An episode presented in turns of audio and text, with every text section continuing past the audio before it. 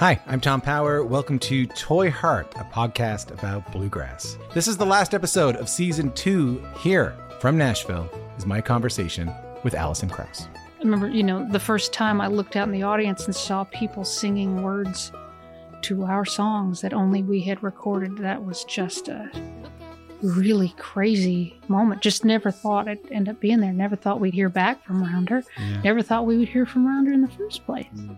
If this is your first time listening, you can hear full interviews with Jerry Douglas, Alison Brown, Bela Fleck, Larry Sparks, Jody Stecher, and so many more wherever you get your podcast. Thank you so much for listening. Later on.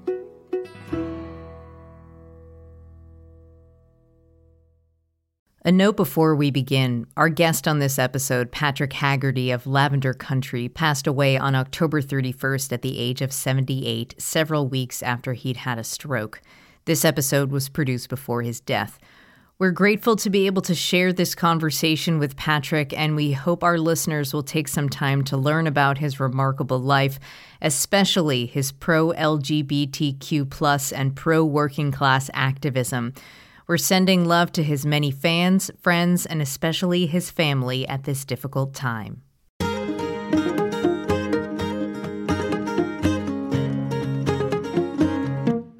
Hi, and welcome to Basic Folk, where we have honest conversations with folk musicians. And when I say folk musicians, I mean folk musicians. It's Cindy Howes here with Lizzie No. Hi, Cindy. How's Hi. it going?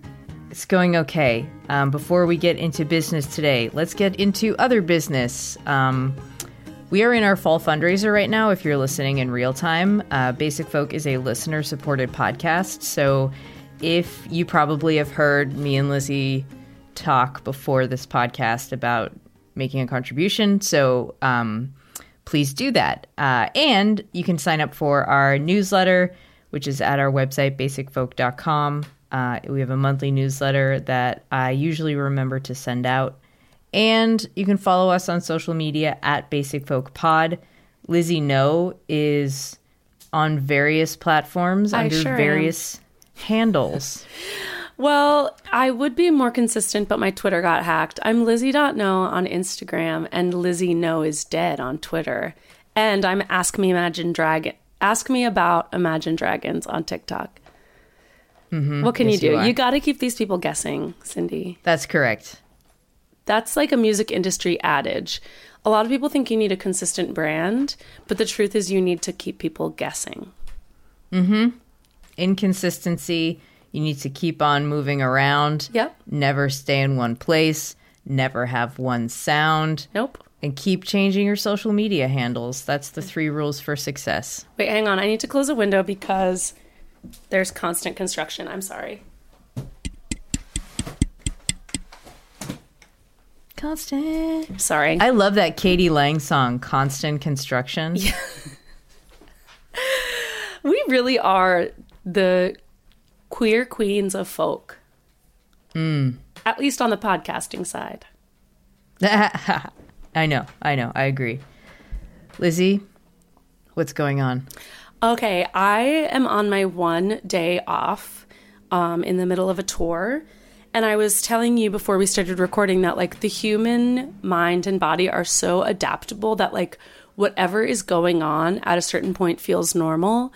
So, like, when I woke up this morning, I felt like I was on vacation. Like, just even having 24 hours in my own home feels like so luxurious. I feel lazy. I feel leisurely. My body just refused to get out of bed. Um, and unfortunately, I also just started the first day of my period today now that I got home. Hope all of our listeners are glad to hear about that. But it led me to um, some ideas that I want to run past you. So, for the past however many millions of years, um, people with uteruses have had, you know, one week a month roughly where you feel like absolute garbage, you know, headache, cramps, you feel sad and mad and, and tired. Basically, like you have a, a full week hangover. Um, And I was just thinking that it could be time to revise that. Like, let's go with, uh, let's try the beta version. And I get that we need to have some suffering or something. But instead of what's going on now, what if we had just a few days a month where your breath is so bad that you can't be around anyone? Or, um, or like a few days a month where it's opposite day. What do you think about that? So like you wouldn't have th- there would be no blood, there would be no headaches, no cramps, but everything would be the opposite. Or, you know, you would have to go out into the woods alone because no one could stand to breathe your uh, air because of your I bad think breath. I would take that. I, w- I take definitely that. would. Is it? Are we still talking about people with uteruses thing only? I guess so. make- if we could really Don't we make want equality? if we could have equality, I would I would definitely advocate for that, but it feels almost too good to be true. Anyways, Moving on to today's guest. Can I talk about our guest today? yes, please. Um, this is a really, really, really, really special episode of Basic Folk. And a lot of thought and love and experience went into this conversation. So, the artist at the center of this episode is Lavender Country. Um, the front person of Lavender Country is my dear friend Patrick Haggerty. And I this is a first for me on Basic Folk. I don't know if you've done this before, but I kind of insisted that we not only talk to um, Patrick, but also his husband, JB, because they've been together for decades. And JB is a partner and a supporter and like a big part of what makes Lavender Country so special. Um, I first met Patrick this past spring when I went on the Roundup tour, which was a collective tour of a bunch of queer country and folk artists. Um, my friend Paisley Fields invited me, and I really didn't know what I was getting into. And on a personal note, I had only come out as bisexual a few months earlier, and I was really touched that Paisley thought of me when the tour was getting put together. And I was nervous to show up among people that I admired, like Paisley and Austin Lucas and Lavender Country, people who have been out there doing the work of representing queer artists for a minute. Um, and they just made me feel so welcome and like it's kind of like no matter how new you are to the community, you still matter and belong. And Patrick just embodies that every minute of every day. He is a legend in the queer country community because he has the distinct honor of having released the first openly gay country album in 1973 um, it was a groundbreaking album. It was a shocking album for a lot of people. And because of the content of it, he was blacklisted from Nashville for many, many, many years. I mean, in a lot of ways, the country music world still isn't ready for um, outspoken queer artists. But in 1973, it was just out of the question. And he didn't enter that situation naively. He knew that he was going to ruffle feathers, but he knew that he had to share from his experience and be open about his politics from the jump. So, after the release of his debut album, he kind of knew that there wasn't a road ahead. He realized that he was going to have to compromise so much if he wanted to continue to have a music career. And he just wasn't willing to do that. He was a passionate um, advocate for working people, for women, for queer people, and he just refused to play the game where you smooth down your edges to gain music industry success. So he kind of just bowed out of the music industry. He was a social worker, um, he was a community organizer. He fell in love and became a husband, became a father, lived this whole full life of really doing the work in the community that he cared about. By a crazy twist of internet fate, a few years ago, somebody posted uh, the original Lavender Country album on YouTube. And in the contemporary context that we're living in now, it spread like wildfire. And there were people of all ages who were just hungry for this story of someone growing up in rural Washington state, being one of the only out gay people around, and his super funny lyrics, his just authentic story, and his infectious joy for life. So it became this viral hit. He ended up creating a second album that we that we um, talk about during our interview, and he started touring again. So it, it was just so special to talk with Patrick about his journey as a queer person, learning to be honest with himself, be honest with the world, the people in his life who really supported him as he took this really, really challenging journey, and what it's been like to become a queer music icon later in life. Um, I'm getting kind of emotional because I think for those of us that are just perpetually online, we sort of take it for granted that it's like, oh, everybody and their mother is queer now, and it's it doesn't feel like a big deal a lot mm-hmm. of the mm-hmm. time. But when I went on this tour with Patrick, I was still really afraid to admit to people that I was queer or to try to claim that identity or I wasn't sure if I really belonged or was really an authentic queer person. And he is the type of person that holds space for everybody. At mm. every show, there are so many people that come up to him and say, Patrick, you changed my life. You helped me get through really hard times. Your music changed the world. And I firmly believe that that's true. So it was just such an honor to talk with Patrick and JB about their incredible lives and incredible journeys in music. That's wonderful. Um, let's get into this special conversation. This is actually the band's namesake. The song that we're going to check out is Lavender Country, and then we'll get to Lizzie's conversation with Patrick Haggerty on Basic Folk.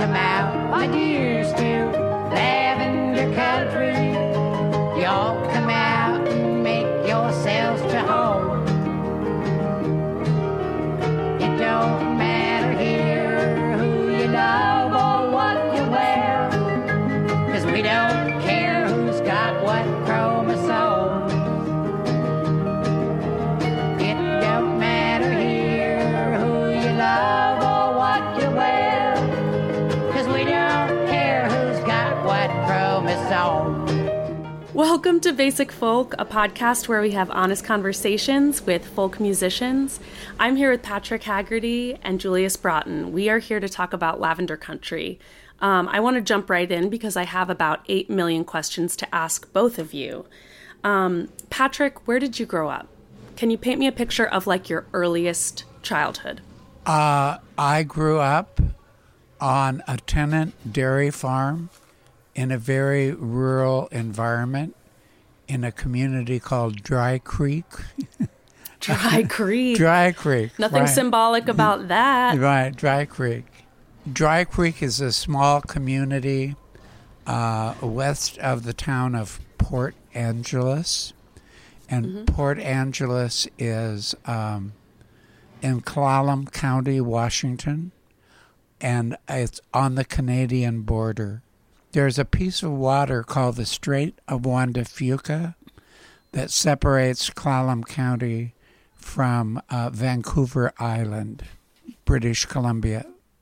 So um, I grew up on a dairy farm, which was actually on the strait. I grew up looking at the lights of Victoria, British Columbia. So the, um, it was about five miles from the uh, Olympic National Park boundary.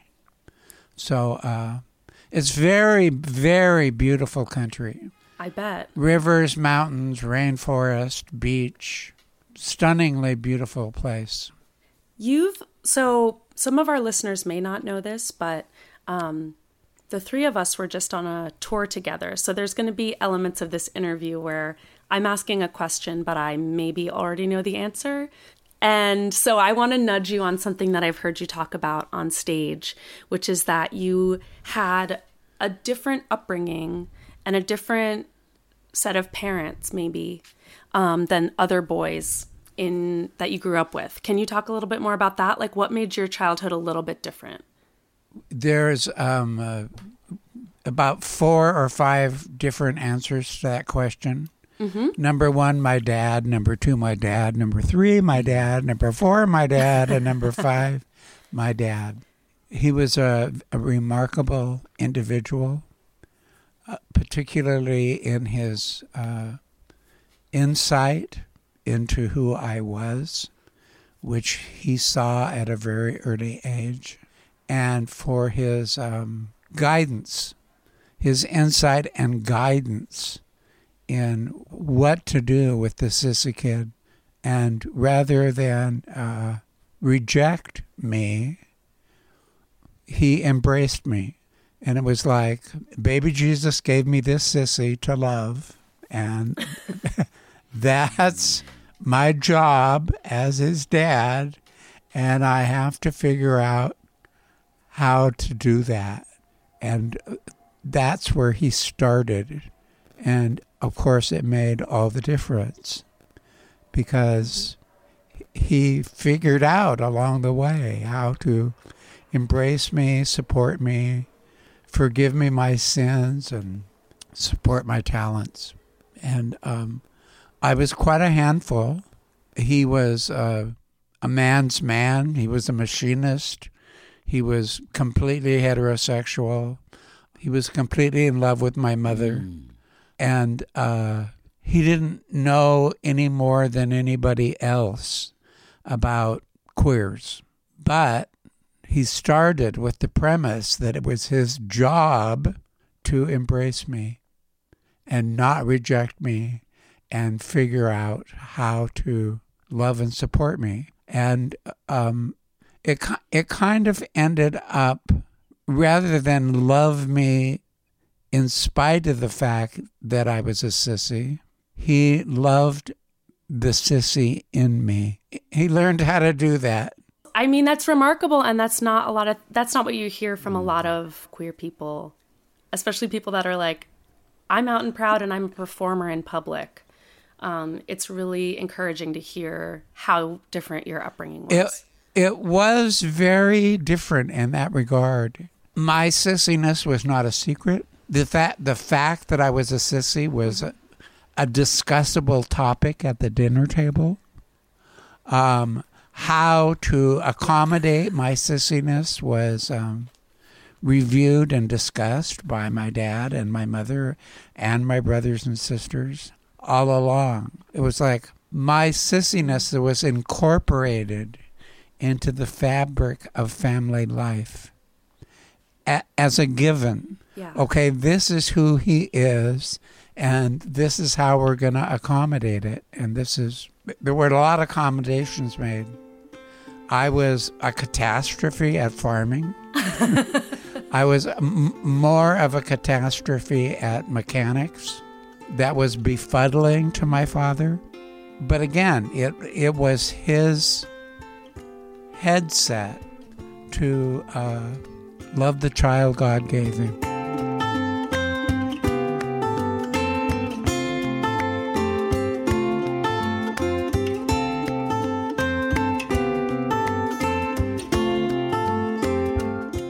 Did you start performing? Like, when did you start? I mean, I imagine there were some probably scary and exciting first performances as a young kid. I started performing when my aunt stood me on a picnic table when I was five years old and made me sing Your Cheating Heart. Stop! And we still do that song on the Roundup tour, which we will get to later in this right. interview. Um, uh, one of the one of the things that was uh, true in my childhood mm-hmm. Was that everybody knew that I was a ham bone and um, that performance was in me, and that uh, um, it was something that I did. yeah. And when did you start writing music? Uh, about uh, 1969, there's a, a story behind that. yeah, I'd love but- to hear it. Here we are. Okay, here's the story. Uh, I was kicked out of the Peace Corps in 1966 for homosexual behavior. Uh, and it was um, traumatic. And I did not have a f- fully developed sense of my gay identity when that happened. And uh, it put me on a path for about three years of trying to figure out my way through that. And one of the things that my father told me, and which is a whole nother story, but one of the things that my father told me about being gay was to not sneak hmm. or it would ruin my immortal soul. He told me that in a hayfield in 1958. Don't sneak or you'll ruin your immortal soul. So I took that to heart and like that's pretty deep sage advice, right? And so the conflict that I had was uh, how, and this was pre Stonewall, how do you be a homosexual and not sneak? How do you do that? It it seemed an impossible conundrum, and uh, I took it to heart. I didn't want to sneak because I knew my dad was right, but I couldn't imagine how to be a homosexual and not sneak and not pay like a huge price. Right. So my my father died when I was a senior in high school, long before I was kicked out of the Peace Corps. After I was kicked out of the Peace Corps, one of the things that I did was I started hitchhiking, and I hitchhiked around the country for a year. And it was all about me being in a turmoil and trying to figure out this dilemma of my sexuality and how I was going to handle it. And it was you know hippie time when people a lot of people were hitchhiking. So i was hitchhiking around the country and okay here comes the story then about how i wrote the first song. I got stuck in rural minnesota uh, one one night. What time of year? It was summer thank god Yeah. and I got st- I got stuck hitchhiking, and you can't you can't hitchhike at night. It doesn't work. People are too afraid to stop and pick up somebody at night, and and I knew that about hitchhiking. It's like when the sun goes down, forget it. You have to get somewhere and wait till morning to be able to get out, and and I knew that. So there was a cottonwood grove um, over in a farmer's field off the freeway, about two, three hundred yards. And I decided I was going to have to spend the night in the cottonwood grove. And uh, so I settled into the cottonwood grove, and I was um, at a low point in my emotional crisis, trying to figure out what to do. And like a lot of gay people then and now, one of the things that popped into my head was that I could commit suicide and that would solve the problem. Um, and I wouldn't have to be in agony anymore and I wouldn't exist anymore and the problem would go away. I was never fully suicidal in my psyche, but it was something that I was contemplating that night. And while I was con- while I was contemplating it, uh, my father showed up. Here's my dad in the cottonwood grove with me, and uh, he said, uh, "So you're thinking about killing yourself, are you?" I said, "Well, you know, it's a thought." And he said, "Well, you can do that if you want. I can't stop you, but." If you're going to kill yourself, you're going to have to kill yourself in front of me. so, what do you think of that? And it doesn't matter where you are, and it doesn't matter when, but if you think about killing yourself anytime, I'm going to show up and I'm going to watch you kill yourself if you have enough nerve to kill yourself, you're going to have to do it in front of me. It's a very clear message. And his hand was on my shoulder. I could feel his hand on my shoulder. I could see him. It was an apparition, right? So he sat with me in the cotton field all night long, which amounted to encouraging me not to kill myself. But uh, in his wry sense of humor, crass way, he was going to, okay, kill yourself. I'm going to watch. That's dark, Patrick. yeah. That's pretty dark humor. So, yeah, he he had that capacity. So in the morning, when the sun came up, he said, "Okay, look here. I held your hand all night long, and you know, patted you on the head, and loved you. And now here's the deal: I'm sick of you shilly shallying around." And I'm sick of you wandering around like a chicken with your head cut off, pretending like you don't know what you're going to do.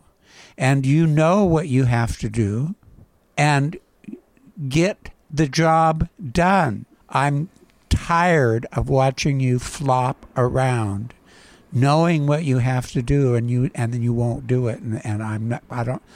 I raised you better than that, and I'm not putting up with it. So, get out there and get done what you have to do. I walked out of the cottonwood grove, and in my mind, and I didn't realize it at the time, but in my mind, the first strains of music from Lavender Country started playing. Hmm. That was the that was the song. beginning of me. It's a hell of an origin story. That wa- thank God, or thank Yeah, whoever that uh-huh. you that your dad was there. I want to Uh, I want to hit pause, sort of. This is sort of like an unconventional interview because I have both of you here, and I want to actually sort of, meanwhile, back at the ranch, JB, Uh-huh. this same time, 1969, 1970, where are you? What are you doing? I, I was in the Navy. I had been in the Navy since 1961. Wow.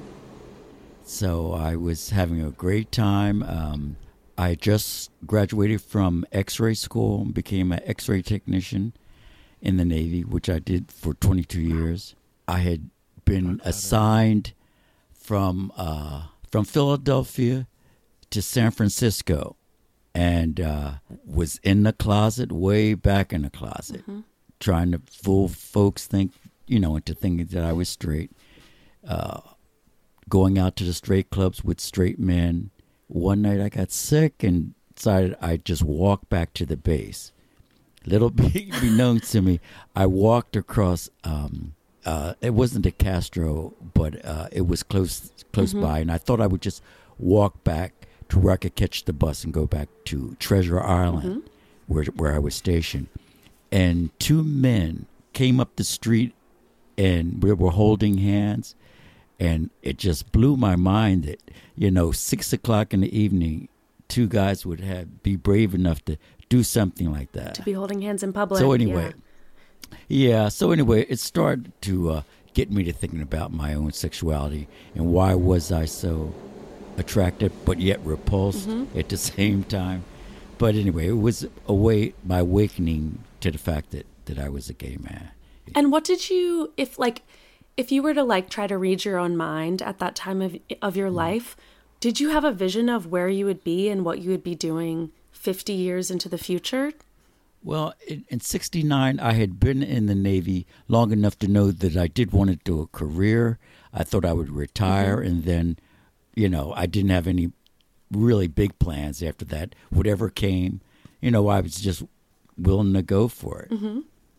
Okay, I want to jump back to we're still in Washington state, right, Patrick? I mean, did you mm. when did you go home after that like vagabond time, Peace Corps, uh hitchhiking? Like what was the what was your next move? One of the things that happened before the Cottonwood mm-hmm. Grove was that I was hitchhiking through Missoula, Montana, and a young man picked me up who happened to be a crow, Native American crow.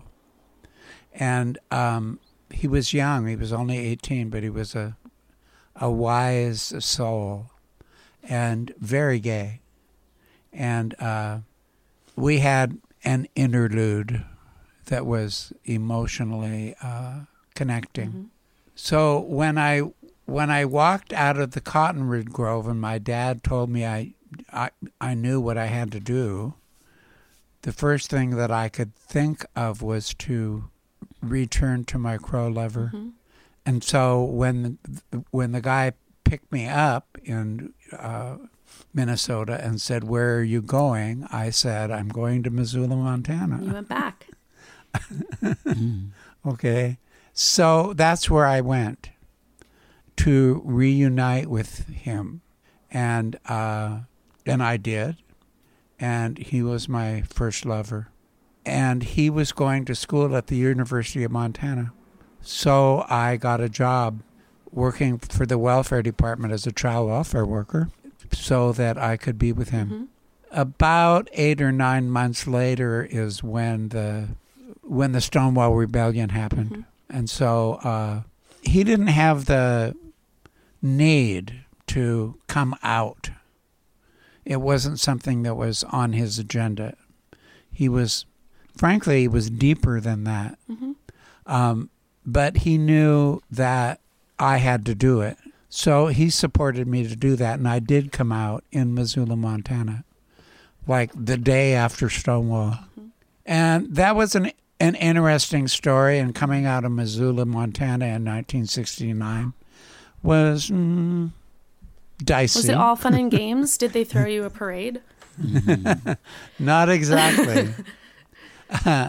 but uh, there are stories involved with that, or which are good stories. But um, the, the, to get move on to the Lavender Country story, I got accepted to go to graduate school in Seattle in 1970, and uh, Seattle was a great place to be if you were going to be one of the Stonewall Rebellion people. So there was a good, solid community of Stonewall activists in Seattle, and uh, and I joined up with them in 1970. And I was also working at a GI anti-war coffee house um, where I was exposed to a lot of radical ideas. And one thing what led to another, and uh, I applied to and was accepted into an organization called the Venceremos Brigade. Have you ever heard of it? I think so, yeah. Yeah, it's it's an organization where American progressives were invited to go to Cuba to learn about the Cuban Revolution, and um, I was lucky enough to be accepted into into the Venceremos Brigade, and I did go to Cuba for four months, which was very enlightening I'll and eye opening. Yeah, really, very much so. And it's what solidified me into being uh, a screaming Marxist bitch. When are we getting the screaming Marxist bitch tattoos? Oh, Because I'll fly out. okay, more on that later to our listeners. So I want to know how that early political education like came together into the first Lavender Country album because that shit is radical. Here's what happened from the strains of the music, from the Cottonwood Grove, and from my country music background. Um, I came up with a a Gene Autry parody, and I don't. I do you know even know who Gene Autry is? Yeah, yeah, yeah. Yeah, okay. Well, he was a big deal in the 50s on TV. You know, the Gene Autry show, and he was Yeah, a yeah. cowboy, blah, blah, blah, all that. His themes, his theme song was "Back in the Saddle Again." I'm back in Yep. the saddle again. uh, so um, we formed a gay caucus in Cuba, and uh, it was problematic, and there was a lot of homophobia in Cuba, as as there was in Kansas City and Seattle and everywhere else.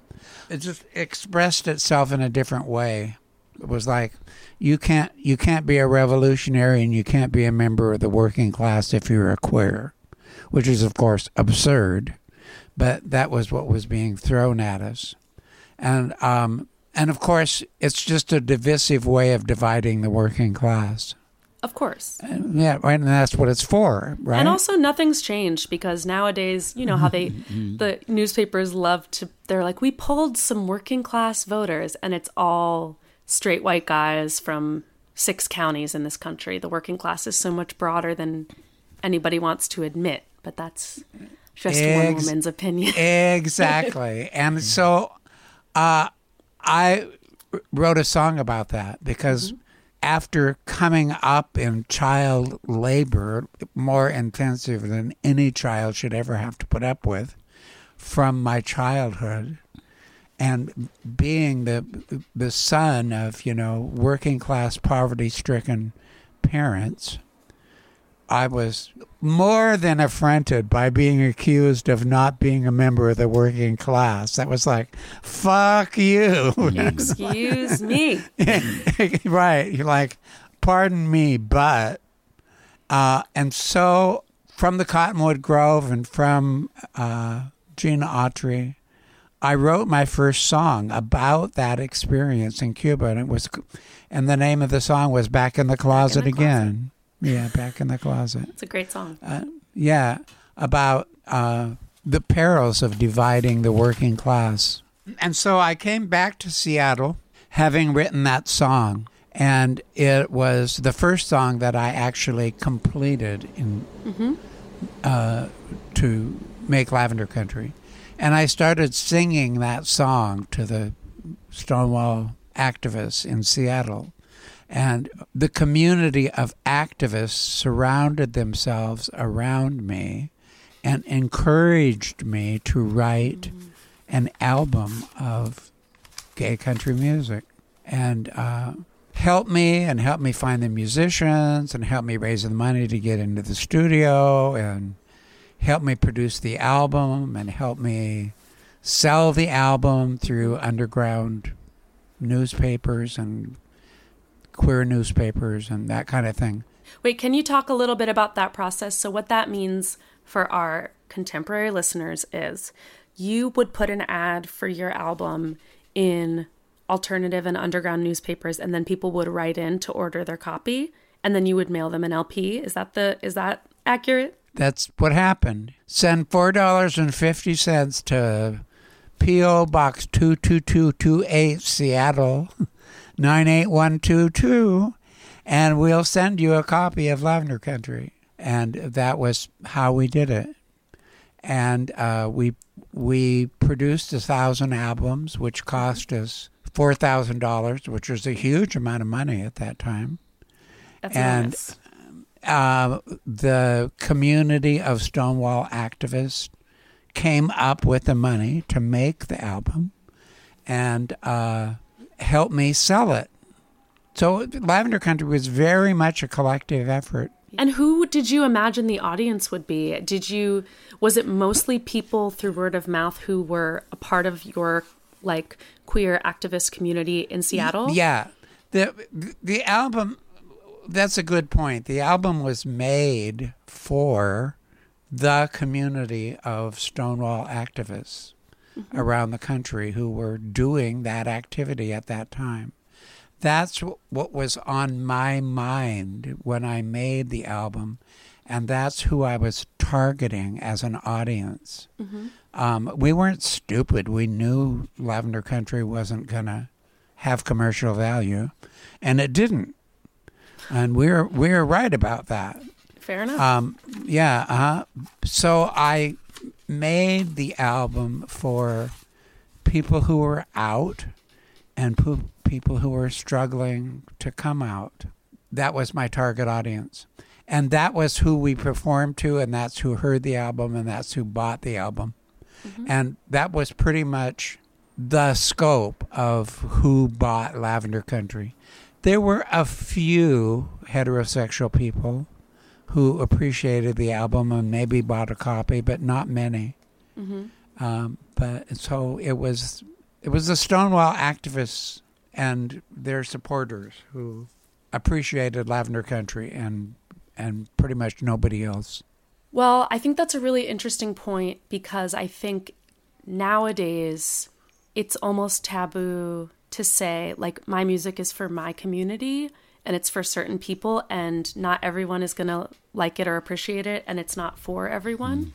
Because now of course like with streaming music is available around the world and it can kind of get sanitized from its context. So i think it's really cool for our listeners to hear about your perspective on that. Like there are some albums that are like they're political and they're for a certain community.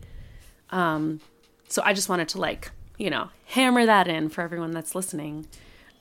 What happened next is actually is sort of like the stuff of legend but i want to make it real for people. Um for those who might not know like as the legend goes lavender country was this radical incredible album that some people heard but like the mainstream nashville country music machine was never going to accept and you didn't have the traditional music career that a lot of artists like aspire to. You know, your second album came out what 50 years later. I think the simple story is like you were rejected and then homophobia declined, people became more accepting and lo and behold now you're a star and isn't it so great that now you're a star. I think it's a lot more complicated than that.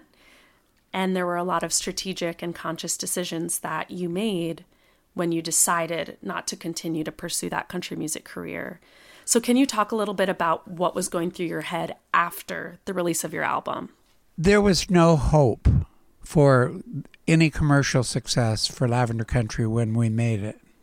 And I knew that the making of Lavender Country would put a scarlet letter on my back forever. And I would always be that person who made that album. And what actually happened was that after we quit performing Lavender Country for the couple of years that it lasted among Stonewall activists, was that nobody w- wanted to do music with me because I was the person who did that thing. Are you talking other musicians, producers, everyone? Everyone. I was shunned by everybody. Um, some people appreciated Lavender Country maybe a little bit, but nobody was prepared to work with me. Okay, that's fine. I knew that when I made the album. I had to give give up uh, all my aspirations to be any kind of country music, anything, because I made the album, and I chose a life of queer socialist activism as my life work, and uh, and gave up any aspirations to be any kind of performing artist because my chances to do that were killed, were murdered mm-hmm. with the with the uh, making of Lavender Country. And like I say, I knew that at the time. I knew that was the likely outcome, and I had chosen to be for my life a screaming Marxist bitch, as opposed to a performer. Um, and it was a hard choice. It was a painful choice. I really loved performing. I wanted to be a performer, but I couldn't do both. I couldn't. I couldn't have both. I had to choose one or the other, mm-hmm. and I did choose. And so I spent a life being a gay Marxist advocate and activist, and I did that a lot mm-hmm. for decades, and all kinds of movements, queer the movement. Nation of Islam. Yeah, yeah. I, I, ran for office with the guys from the Nation of Islam on a Black Gay Unity platform for, and I did that twice, and I did a lot of other work in the black community. I did a lot of uh, union organizing. I was a shop steward for a while. I did the anti apartheid movement. I continued to be active in the gay movement. Of course, I was always supporting all manner of feminist issues and causes. Um, I was a, a socialist rabble rouser with a big mouth. And I was successful at that. I did that for decades. And uh, I did a lot of good work and there were a lot of other there were a lot of other issues in my life besides Lavender Country. I set Lavender Country aside and let forgot it.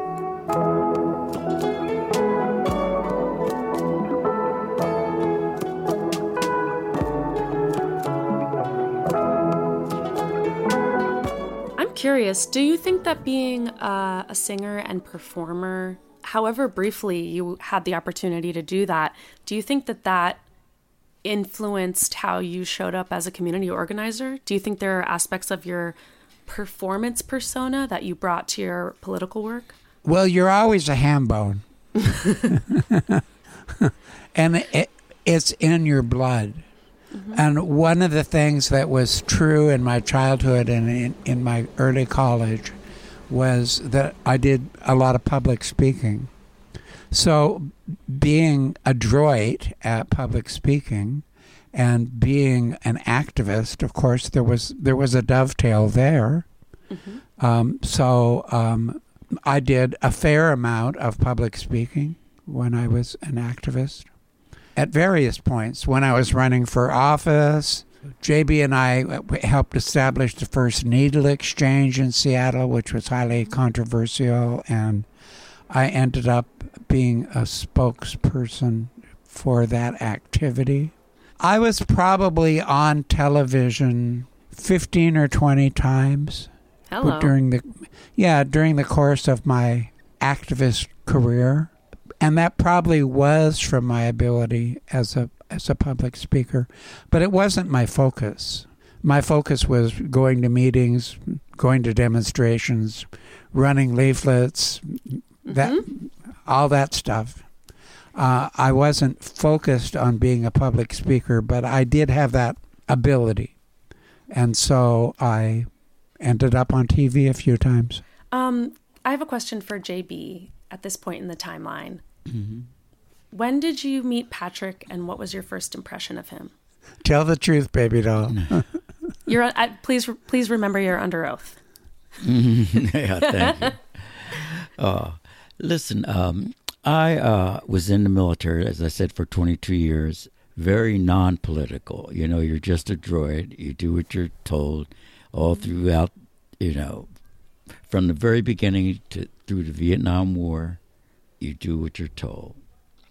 I retired in 1985, and uh, about um, I would say about six months later, a mutual friend said to me, "Oh, I have a friend named Patrick, and uh, he's really into black guys, and he would probably like to meet you." And I said, "Well, no."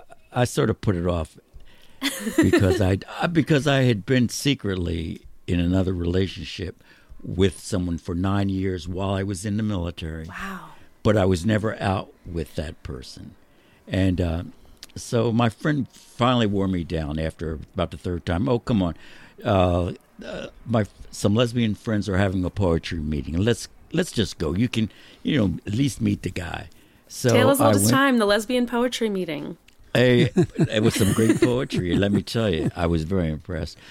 Uh, so I met Patrick, but uh, mm, so what? You know, I wasn't much there. He was so serious, and uh, he he didn't even know how to dance, which just was incredible. The first gay man I'd ever met didn't know how to dance. Well, JB, you can't be too hard on him because you are an incredibly good dancer, and it's going to be pretty hard for others to meet your standard. yeah, really. I don't know. I don't know I've seen that, it, but uh, yeah. Well, thank you. But anyway, um, you know, the first meeting just went along, and uh, I guess Patrick had asked me asked about me, uh, and my mutual friend said, "Oh, come on, let's just go dancing again, or uh, come to a meeting or something like that. And anyway, I hooked up with Patrick again, and as he started to intrigue me by the fact that he, he was really so sincere about his politics, I had never met anybody like that, especially a gay person. And uh, you know, the more I sort of listened to his rap and his, his friends, you know, what they were talking about, I said, you know, this is serious. And I realized that I had been cut out of anything political the whole time I was in the military. And little by little, he started to wear on me, so and I started liking him more and more. So Okay, well, it was great. the two of you are my favorite couple, and I have a lot of questions about, like, selfishly, how you make this life in art and politics together. Um, what were the conversations like between the two of you as you started, Patrick, thinking about getting back into music? Like, when the two of you met, you were both like in it's in similar communities. You were you were doing political work, and then it must have been quite a curveball to be like, oh, I also have this music career that might come back around and thrust us back into the public eye. What was the thinking like between the two of you? Were was one of you more eager to like, let's get back into the lavender country limelight? Were you concerned about what it might mean for your family? Let's start from the beginning, JB. Yeah. well, How did you find out about Lavender Country? okay.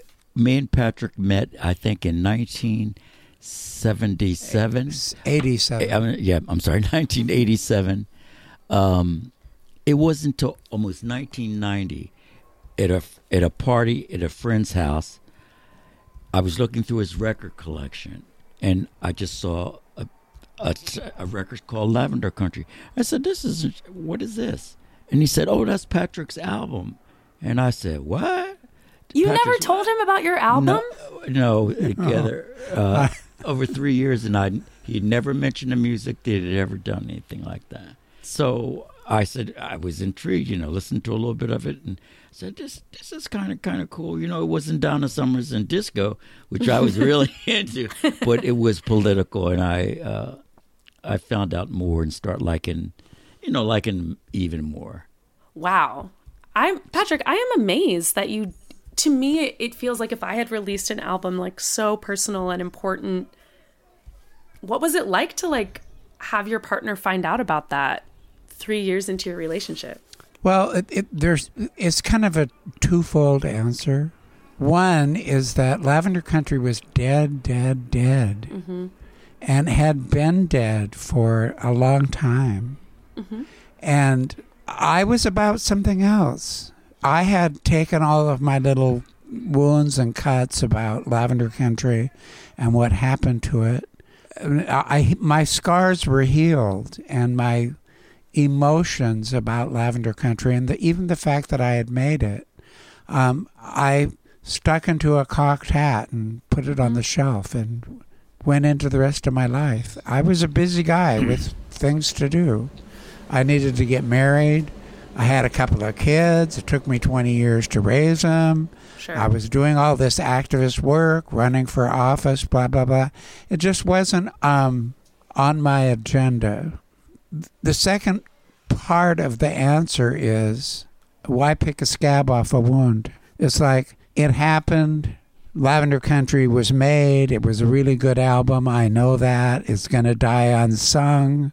Nobody cares about Lavender Country.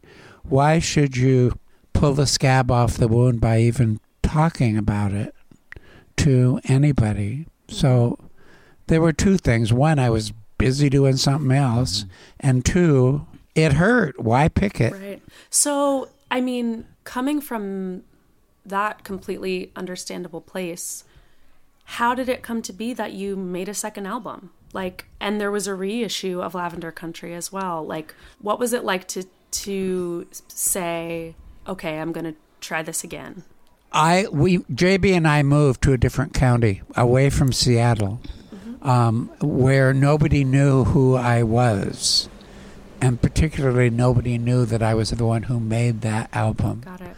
And uh, I found another music partner, a, a great guy named Bobby Taylor who played harp, harmonica, blues, and we met and we worked out a a deal to where we played old covers to old people in retirement homes and Alzheimer's units and stuff.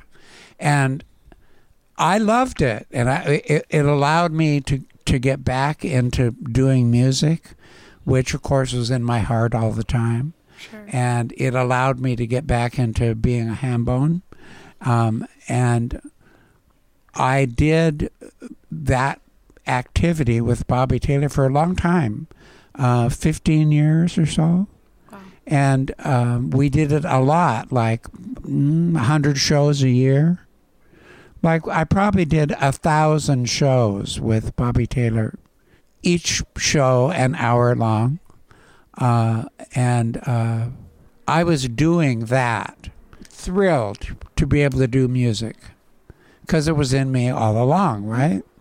And so somebody put Cocksucking Tears on YouTube, and I didn't know that because I didn't even know what YouTube was. And somebody else heard it, a music aficionado named uh, Jeremy Cargill out of Chicago. Not gay, but an Americana music buff. And he heard the song on YouTube and said, What is this? And he went to eBay and he found one of my 1973 vinyls for sale and he bought it and played it. And because he was who he was, and because it, enough time had elapsed for people to get over their homophobia, he realized what it was. And he realized its historical significance. And he took it to a label, again, not a gay label, who were specializing in unsung Americana, and said, Don't you guys want this? And I don't, I know nothing about what's going on. All this is going on behind my back. Right. You you're not even involved at this point. I'm not involved. I had nothing to do with having Lavender Country come back to life. I was not a player. And then the guy from the label called me up and offered me a record contract Oh my god. out of the blue, right? and, and that's what happened. I didn't believe him. I bet. thought he was a sh- I thought he was a shyster, and I thought that what really happened was somebody com- generated a computer list of anybody who had ever made an album, and that the next words out of his mouth were going to be just send us eight thousand dollars and we'll reissue. right?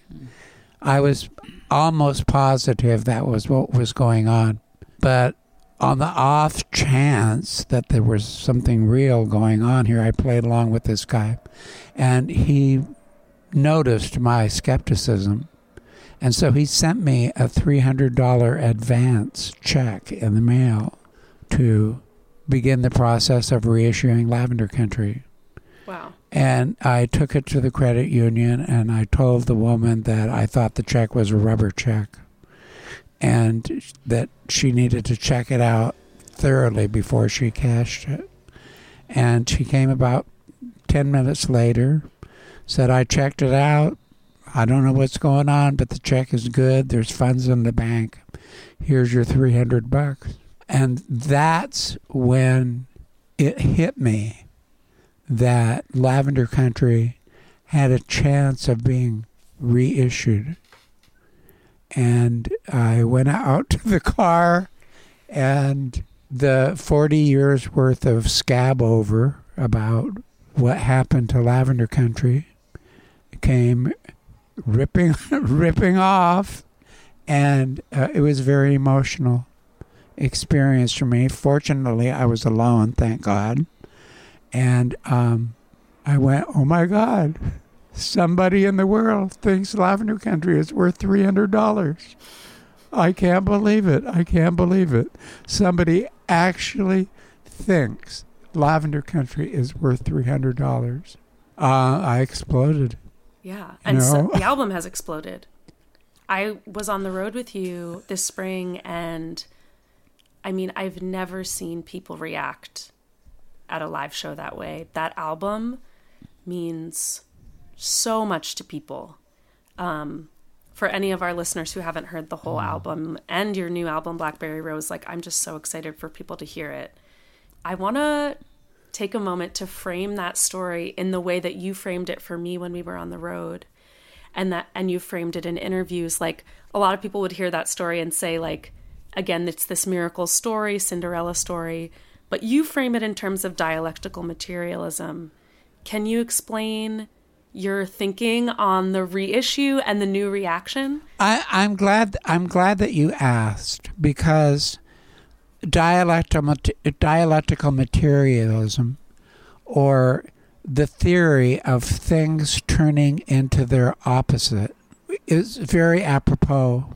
The song "Cocksucking Tears" was the the definitive song that made Lavender Country unplayable, unlistenable, unacceptable. The song that sank Lavender Country into oblivion for 40 years was that song. All of the album uh, could you can look at in terms of dialectical materialism yeah uh, because it turned into its opposite, and that which was unspeakable became microphone friendly. but it was the song "Cocksucking Tears" that went on YouTube that caused Jerry Jeremy Cargill to go, "What is this?" and to investigate it and to discover Lavender Country and to take it to a label and say, so the very song that sank Lavender Country into the depths of hell was the song that was responsible for jettisoning it into the stratosphere. It turned into its opposite. here's here's the thing about that. I didn't change. I was the same person politically that I was when I made Lavender Country. I didn't change. Lavender Country didn't change. The reissue of Lavender Country is literally and actually the very recording that we made in 1973. Mm-hmm. It's the same recording. So clearly, Lavender Country didn't change. So, what changed? And of course, the answer is the culture changed. That's a twofold answer. One, straight white men still control the music industry, right? Yeah, right, off the bat. And they controlled it in 1975. But the headset of the white men who went into music in 2014 was a very different headset than maybe the men who were in in it in 1975. There and it has two prongs. One, they were over their homophobia to the extent that they could accept gay people. It wasn't alarming to them. Maybe their brother was gay. They'd met many lesbians and gays in the course of the 40 years, and it was like normalized in their mind and it was like no big deal that somebody was gay and they and they had that in their headset they had developed to that point also by 2014 everybody could feel creeping fascism emerging and of course nobody it's not even creeping anymore it's full blown and we're we're staring it in the face. But people could feel that. And the, the white men who chose to have a career in music could feel that. And uh, and they have they still had the power. And and so the white men who discovered lavender country who weren't gay said, "Oh, this is really cool." And this is a really interesting story. And here's a guy who's, you know, been at it for a long time. And I want to put my byline on this label uh, because I want to tell the world that I'm against fascism. And uh, And that's what happened. And person after person after person after person approached me not because they knew me because they didn't have a clue who I was and not because they were gay because they weren't necessarily gay they approached me because they wanted to fight fascism. And everybody whether they're straight or gay or, or black or white or men or feminine or, or feminists or trans or what everybody who approaches me about lavender country approaches me from that vantage. They want to fight fascism and they want everybody to know that they're against fascism so the fact that they got over their homophobia and they wanted a tool to fight fascism is like the political analysis of like what happened. I didn't change, Lavender Country didn't change. What changed? People got over their homophobia and people were looking for a tool to fight fascism. And frankly, Lavender Country is a very good tool to fight fascism. Okay, I have a lot more questions, but we are way over time. I could talk to you both all night, and the next time I'm on the West Coast, we will. But do you have time and willingness to do a very brief lightning Mm. round? You mean final thoughts? Is that what you're talking Uh, about? that's the those. Uh, That's the well, round. yeah. Okay, I only have I have six of these questions. Let's go JB first and then Patrick on each, just as fast as you can. Okay. Favorite ice cream flavor? I hate to admit it, vanilla. Patrick, that's so unlike you. I know. If you could have dinner with anyone living or dead, who would it be? Oh, maybe James Baldwin. James Baldwin. I think I'll stick with that. Yeah, you Yeah, you could yeah, both have James I- Baldwin I- over for dinner. But I Um, could I, I could be James Baldwin, Baldwin in my next life.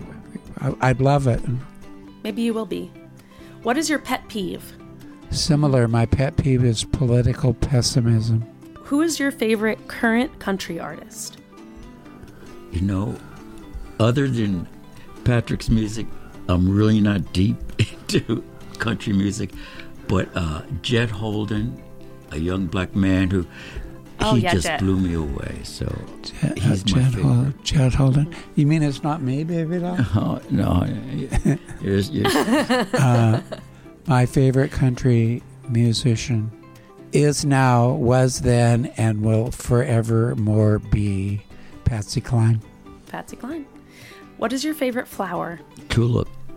And because when you've had them for about a week, they change direction depending upon where went, and they dance. So I love them. All kinds of weird shapes, but I just love the way they move around. Um, I, I, I guess mine might be daffodil. Um, on the farm that I grew up on, next door there was a farm that used to be a daffodil farm, and uh, and it was a pretty good sized farm, like forty acres. And every spring, even though it was no longer a daffodil farm, the daffodils would come up, and it was like the first promise that maybe we'd get some sunshine. Okay, my last question is a guest question from our mutual friend Paisley Fields. What is the secret to a long and happy marriage? There is no secret. You know, I don't even know why people bother to ask such a crazy question. Mm-hmm. You go day after day after day. And for me, it's where we are now. There is no secret. I, I can't tell you what we did right or wrong. You know, was him politicizing me, the needle exchange, the different things that we did together. Was supposed to be. That's all I can say. Um, I, I have a very quick and very decisive answer. Make sure you marry a really nice guy. that helps a lot. You spent enough time with JB to know what a nice man he really is, right? Yes, Well, both of you. I know, but he wins the prize. You know it, and so, you know it, and so do I. You might be right. I married a really nice man, and it made all the difference. Patrick and JB, I am so grateful that you agreed to be on Basic Folk. Both of you mean a lot to me, and the tour and the albums are just like treasures to me. Um, so I'm just so appreciative of both of you sharing your stories with us. Um, thank you for that, but I, I can turn that around on you. Yeah, you're a sweetheart. I really Yeah. appreciate you, Oh, Yeah. and your music is fantastic, and I can hardly wait to do some more work with you. I love you to Yeah. I love you We gotta do it again. pieces, personally and professionally, and I can I I can hardly Back wait at till we get together again. This episode of Basic Folk was produced by John Nungesser. Alex Stanton composes our music. Basic Folk is on the Bluegrass Situation Podcast Network. You can find all of our episodes there, wherever you get podcasts. You can search for us on the SiriusXM app, or you can go to our website, basicfolk.com. Thanks for listening. Bye.